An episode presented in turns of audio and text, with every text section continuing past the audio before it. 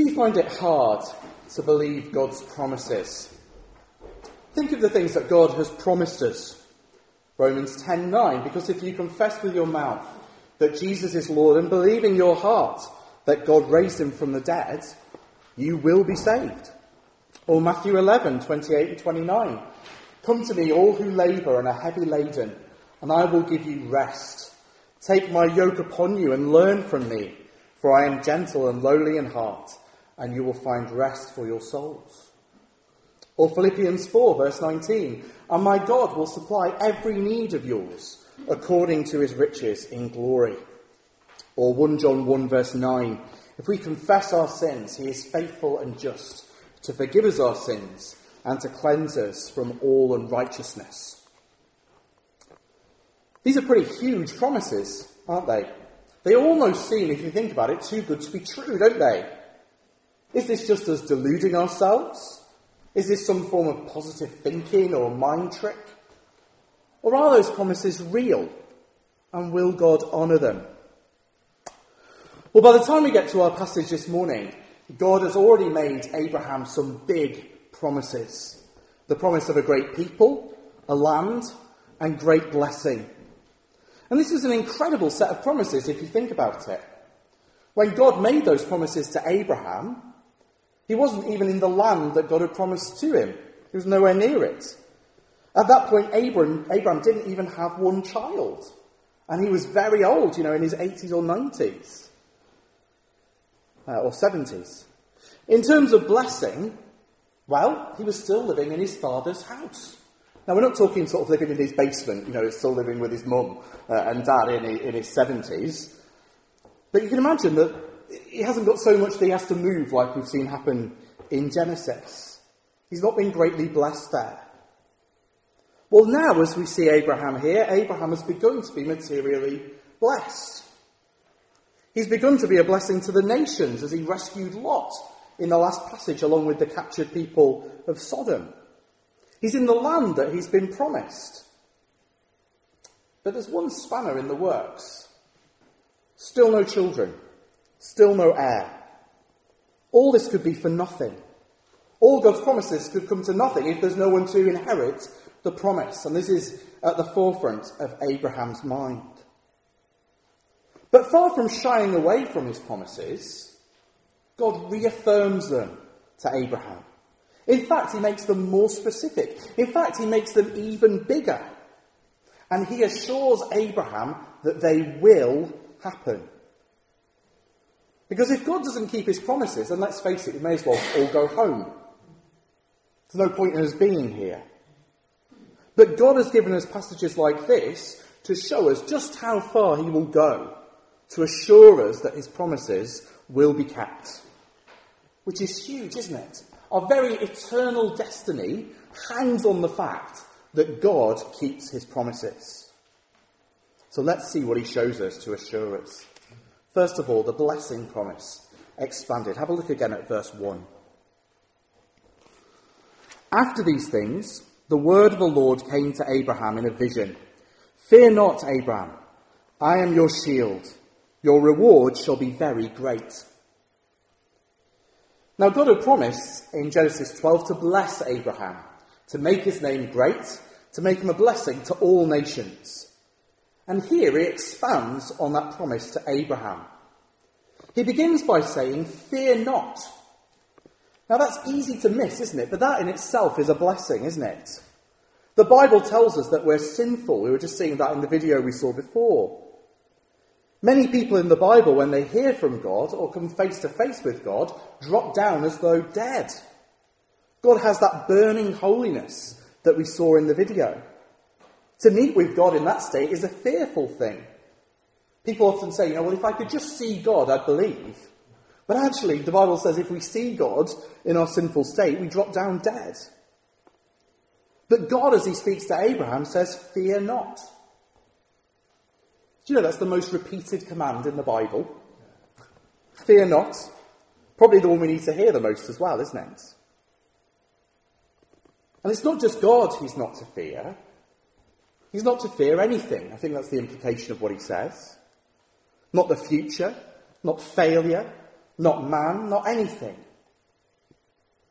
Perhaps he's wondering at this point whether he should have accepted some of the plunder from the king of Sodom. I mean, we're told it was after these things. These things was that battle that they'd had, and Abraham had refused anything from the king of Sodom. Perhaps Abraham was wondering if God would always fight his battles. And as if to reply, God says, I am your shield. He has no need to fear because God is his shield. A shield provides protection from his enemy. He'd have just seen that in action only a few days before. Now, we don't have battles or, you know, we, we don't fight in battles like Abraham did. But all of us have shields, you know. Anything we use to defend ourselves when people attack, that's our, our shield. It might be our own sense of superiority. You know, people say something to us, oh, well, what do they know? It might be our humour and wit we use, sort of use as a, a shield against things. A shield could be somewhere that we hide. It might be under the covers in bed, or it might be that we hide in a hobby that we have. Or we might hide in a sinful addiction like uh, alcohol, pornography, gambling. Anything that sort of shuts the world out for a while, that's our shield. But God is saying here to Abraham, we don't need those things. Abraham doesn't need those things. God promises to be our shield and our defender. That's like that great old hymn, isn't it? We rest on thee, our shield and our defender. We go not forth alone against the foe. And that's true. God's blessing to Abraham here is that he will be his shield. He needs no other help. We need no other help. God will defend him, God will protect him. God will defend us, will protect us. No harm will ultimately come to him because God is his shield. It's a blessing. It's even greater than the ones before. God will protect him and help him. He also tells him, Your reward will be great. Now, lots of the older translations have, uh, He will be your very great reward, meaning God Himself is our reward. The grammar in the passage is a bit unclear as to which it is. But either way, it links back to the previous passage again. Remember, Abraham has foregone the reward offered to him by the king of Sodom. He's turned down the riches he was offered. But now God promises him a reward be it himself or some other blessing. See, what he's reminding Abraham is that he's not living this pilgrim life in a foreign land for nothing. God has a reward in store for him. It's the promise of ultimate blessing. Not just temporal and physical, but beyond that too. Now, whether the reward is God Himself or not, it ultimately is God Himself anyway. Because He is the source of all good, isn't He? He's the source of all that's worthy. If he's thinking about heaven as the sort of blessing that's coming, well, what, what is it that makes heaven great? Well, God is there. That's why heaven is wonderful, isn't it? And we will be there. God will be his reward. He's got something wonderful planned for him, better than the riches of Sodom. So he's lost nothing foregoing those things. God has something even greater in store for him. God has a huge plan for Abraham and his descendants. God is promising to bless Abraham.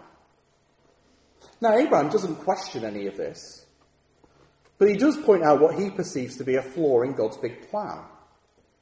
If you're going to bless me, God, well, there's a bit of a problem. Have a look at verse 2. But Abraham said, O Lord God, what will you give me? For I continue childless, and the heir of my house is Eliezer of Damascus. Now it's clear from the promises, isn't it, that God's plans for Abraham are to some degree in the long term, aren't they? It was unlikely that the great nation that he would become would just be one generation. You know, that would just be his kids would be the great nation. That would be a lot of children, wouldn't it, uh, for Sarah to bear. And the possession of the land would take a certain number of people, wouldn't it? For them to take over the land. It needed to be something big. So Abraham spots that all this great blessing, though, is worth nothing if it isn't passed on to somebody else, if it doesn't carry on into future generations. And the problem is that Abraham has no physical heir. He tells you that a servant in his house will inherit. So think of sort of the elderly person who has no family these days, who leaves everything to their carer who's looked after them in, in later years. It's that sort of deal here. And in Abraham's uh, culture, that was expected. You couldn't sort of give it to the RSPCA or anything like that. You pass it on to someone within your servants, if you like, who's looked after you while you were old. And in this case, it's a Syrian, uh, Eliezer, because there's no uh, family to inherit. So, God speaks to Abraham again and explains his promise to him. Sorry, the people promise explains. Explains his promise to him. Have a look at verses 3 to 6. And Abraham, uh, and Abraham said, uh, sorry, verses 4 to 6. Behold, the word of the Lord uh, came to him. This man shall not be your heir. Your very own son shall be your heir. And he brought him outside and said, Look towards heaven and number the stars, if you are able to number them. Then he said to him, So shall your offspring be. And he believed the Lord, and he counted it to him as righteousness. God's saying here that it's not through a servant that God's promises will come about. It will be through his very own son. The literal phrase there is a son of his own bowels. That's what it's got in the older translation. We would probably say tummy. Um, but it's a promise of a son from his very own body. He's seen as the life giver in that family. From him, from his own uh, body.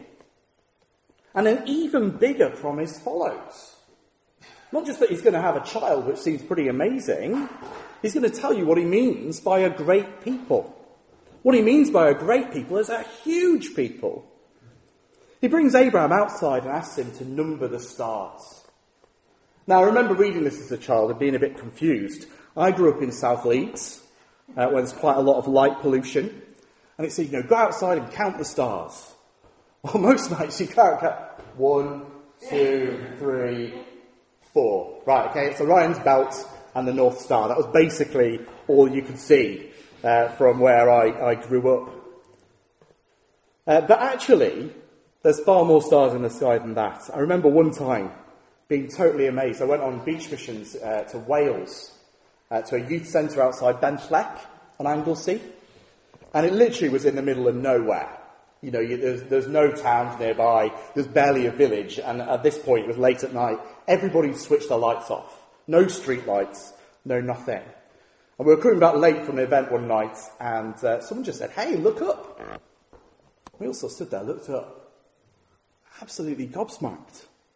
It was amazing, incredible. To this day, it's still one of the most beautiful things I've ever seen. There was literally no light pollution. There was a science teacher who was the team leader, and he started sort of talking us through, well, that's the Milky Way, and that's, it looks like a star, but actually that's a galaxy that you can see that's sort of uh, just so small in the distance. And you know, the more you stared at it, the more you saw. You thought you could see them all, but the more you sort of eyes adjusted, you could see that there were stars in between the stars. The sort of, the closest I could get was a picture like that. That's actually, there's no clouds, that's up in the sky every night. Isn't that incredible? We just can't see it. We spent about half an hour to an hour just staring at the sky. Thousands of things. Thousands of, upon thousands. And think about it, that's just the ones that we can see from Earth, isn't it? Do you know they reckon that there are around 100 billion stars in our galaxy alone? 100 billion stars in our galaxy. They're believed to be 10 billion galaxies. That makes a lot of stars, isn't it? it's one with 21 zeros after it, is what they reckon. That's that. That's how many stars there are in the sky. That's an estimate, by the way, because even science now to this day cannot count all the stars. They can only make a guess. With all our science and technology, we still can't do what God says here for Abraham to do count the stars if you can. Well, we still can't. And God says to Abraham, So shall your offspring be. Abraham at this point doesn't even have one child. Not one child, and God says to him, It's even bigger than you thought. This is much bigger than just you being the ancestor of a big country. This is something on a cosmic scale going on here. But how on earth is he going to do it? If we thought the promise was far fetched before, of him just being of a great nation, well, this is on another level, isn't it? But you know, there's something else amazing in this passage. It says, and Abraham believed God. He trusted God. He had faith in what God had told him. And that's the right response, isn't it, to a trustworthy person making you a promise? Faith. You believe them, you trust them. Abraham, despite everything that he can see, despite everything that's happened in his life, believes God's promise that so shall your offspring be. And you know, this verse is one of the most quoted verses in the rest of the Bible. Abraham becomes known as the man of faith. So even though the promise is bigger than before, Abraham still believes God. And as he shows his faith, as he believes God, he becomes a model for the rest of us through the rest of history of the right response to God's promises. But it gets even better. Because God, we're told, sees Abraham's faith and he counts it as righteousness. Have a look again at verse 6. And he believed the Lord and he counted it to him as righteousness. Abraham was a mixed up man, wasn't he? He did some incredible things like we saw last time, rescuing Lot. But he also did some incredibly stupid and sinful things as well, lying about his wife, having a child with his maidservant. He was not righteous. He did not have a perfect moral record. And neither do we. Here's the problem though. We need righteousness. If we're not righteous, then we'll be judged by God as unrighteous. We'll be damned as sinners by God on Judgment Day. But here is the incredible thing in these verses God takes Abraham's faith and he counts it to him as righteousness. It's as though he sort of does a currency exchange. You know, what have you got? Five euros. Right, I'll stick it in your account as four pounds forty. That's about what it is at the moment. What have you got? Faith. Right, well, I'll stick it in your account as righteousness. God takes Abraham's faith in lieu of righteousness. So God now is able to declare Abraham righteous, not because he's never done anything wrong, but because he trusts in God. He believes his promises. That's incredible, isn't it? And we too can enjoy that righteous status, not because we're righteous, not because we've never done anything wrong, but because God will take our faith and count it to us as righteousness.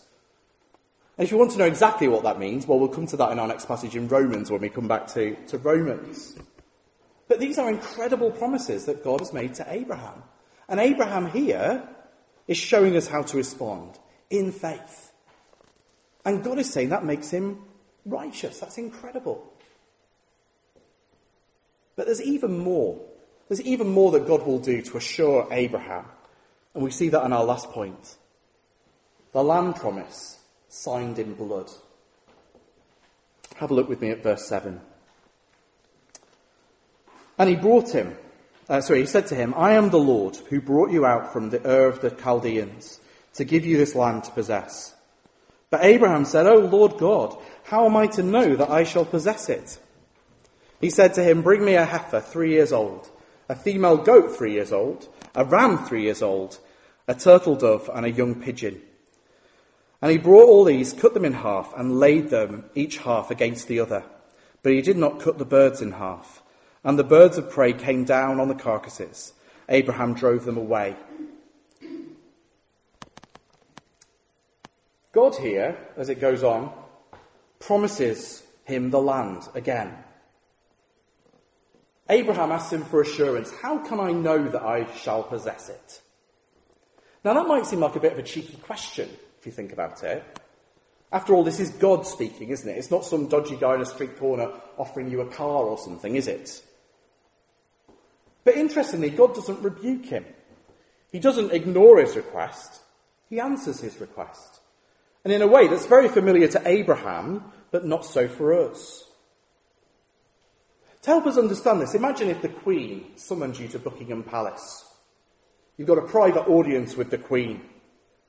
And she tells you that next year she intends to give you the whole Shire of York.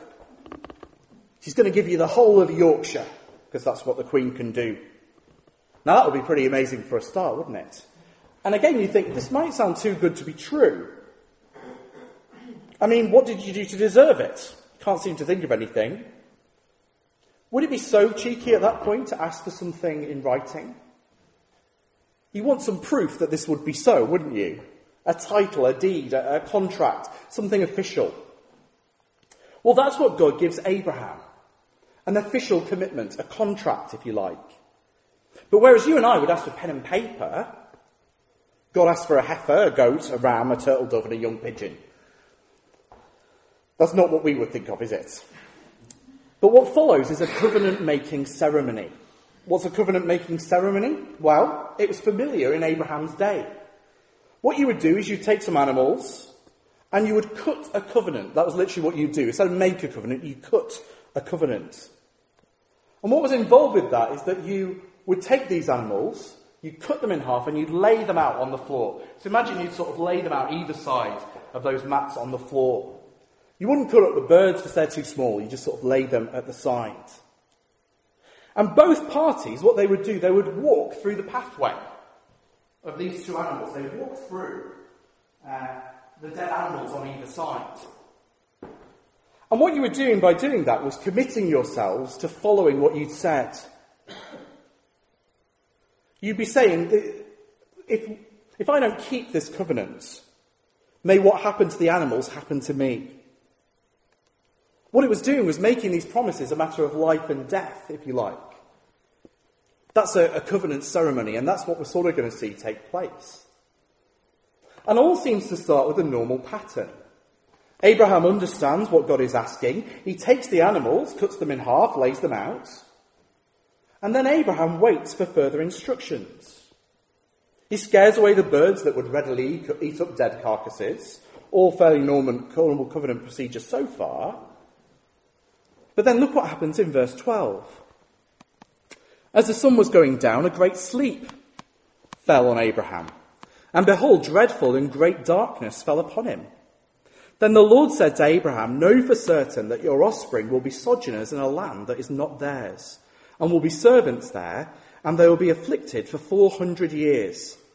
But I will bring judgment on the nation that they serve, and afterwards they shall come out with great possessions. As for you, you shall go to your fathers in peace, and you shall be buried at a good old age. And they shall come back here in the fourth generation, for the iniquity of the Amorites is not yet complete. Abraham is put to sleep. Presumably, this is God that does it because it's only just sunset. This isn't the middle of the night. And a great and dreadful darkness comes on Abraham. This might not be what you were expecting. Darkness is normally a sign of God's judgment, isn't it? And the Lord speaks to him and tells him what will happen to him and his family. He tells him that he can know for certain that and what we're expecting here is he's, he's going to say, possess the land, aren't we? That seems to be the, the normal thing. But he doesn't. Not straight away, anyway. He tells him that for 400 years, his family will live outside the promised land and will be slaves and will be afflicted. You wouldn't stick that as a quote from God on one of those inspirational posters, would you? That's one of those things you like being told. In other words, if you think things are bad now, they're only going to get worse. But God will rescue them. He will come and judge their enemies, and they'll come out even better off than they went in. They'll come out with great possessions. They'll come back to the promised land in the fourth generation when the people of, of the land have filled their cup of judgment, if you like, to the brim. God will judge them by sending the children of Abraham to take over their land. God here, over 400 years before, tells Abraham about the Exodus, basically. And more than that, he tells them about the conquest of the land. Remember, the book of Genesis is written to that wilderness generation, isn't it? Waiting to take the promised land. What a great encouragement for that first generation, knowing that God not only foresaw all that was happening to them before, but also that they would go into the land as well. This is the plan. Even your father Abraham knew it.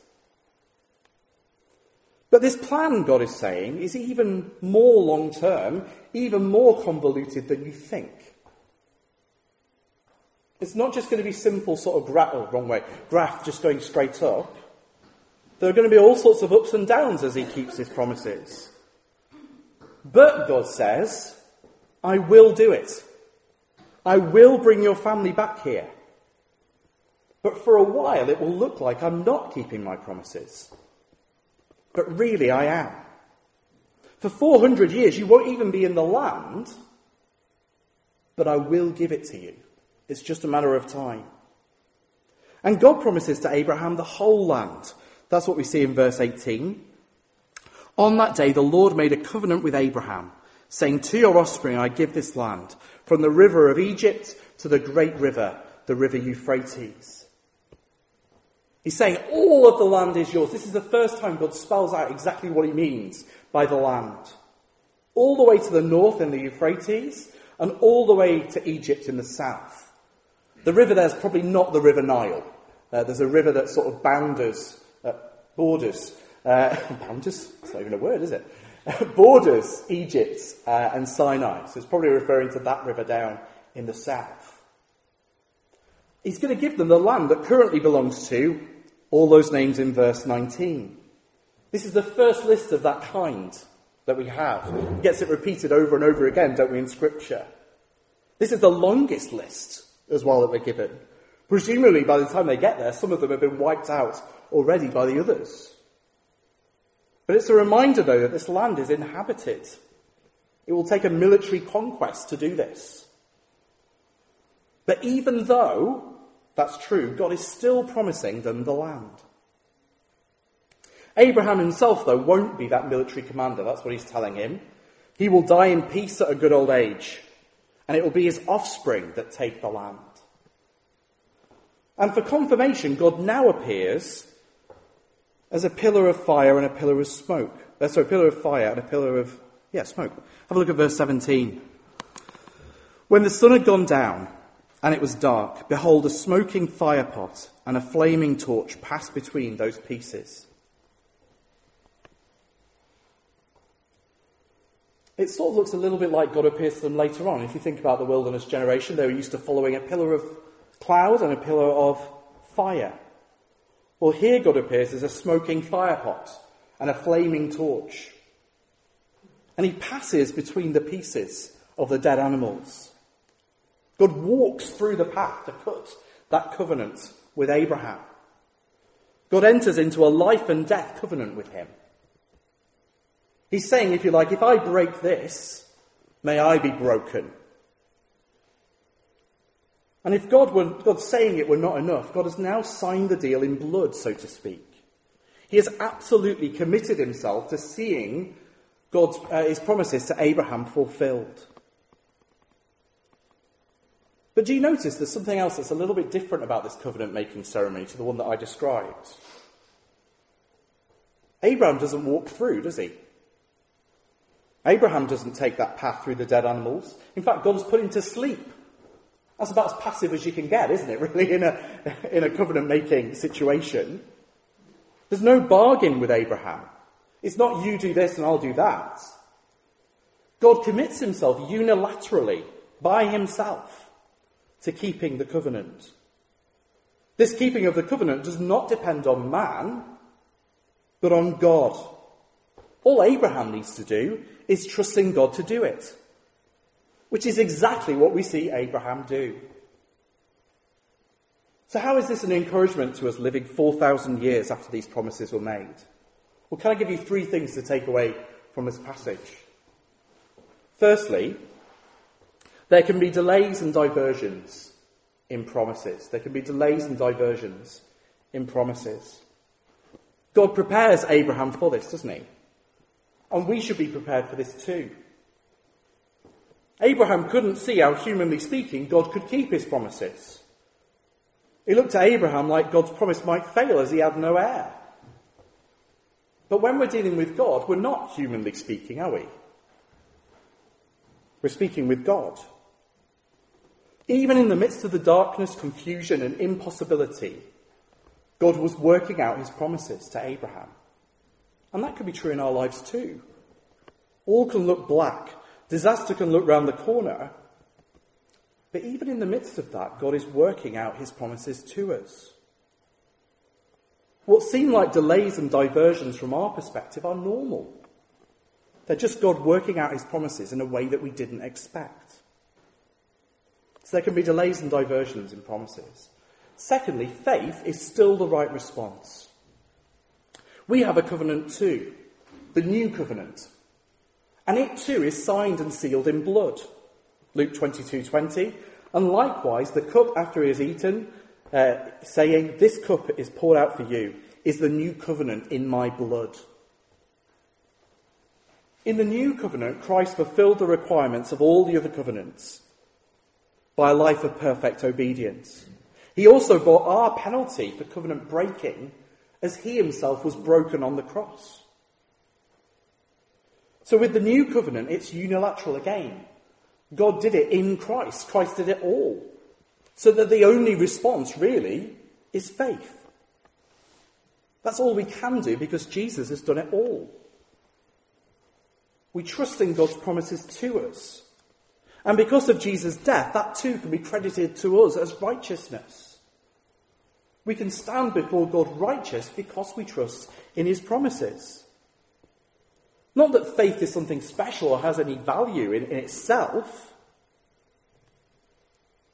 It's that our faith is in God that gives it infinite value.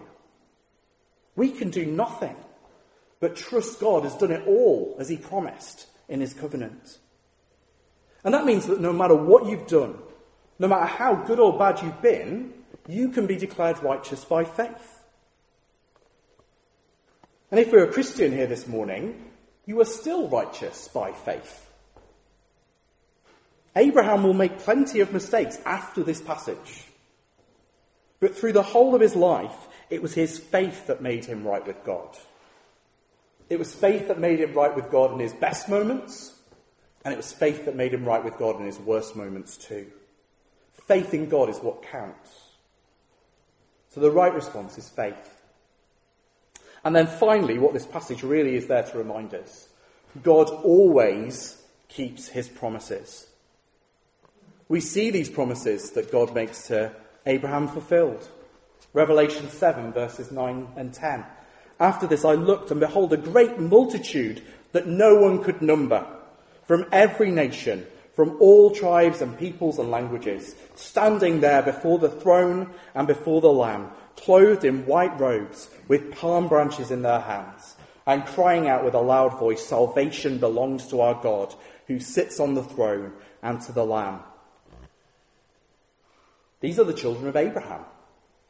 We're told in Galatians that it's those who have faith, like Abraham, that are the children of Abraham. That includes people from every nation, every tongue, tribe, and language. So one day, Abraham's descendants will be as numerous as the stars in the sky. They will live in God's place forever. They will enjoy blessing beyond their wildest dreams. Sounds hard to believe, doesn't it? How do we know that that will happen? Well, the Bible tells us, and God Himself has sealed it with His own blood on the cross. The Lamb who we worship for eternity is the Lamb that was slain to purchase this for us. So if we ever doubt that God will keep His promises, see what He has done with making a covenant with us with His own blood by sending Jesus to the cross, that we might share in that wonderful future for the whole of eternity. If you ever doubt God's promises, look at the cross and long for his return. Come, Lord Jesus. Amen.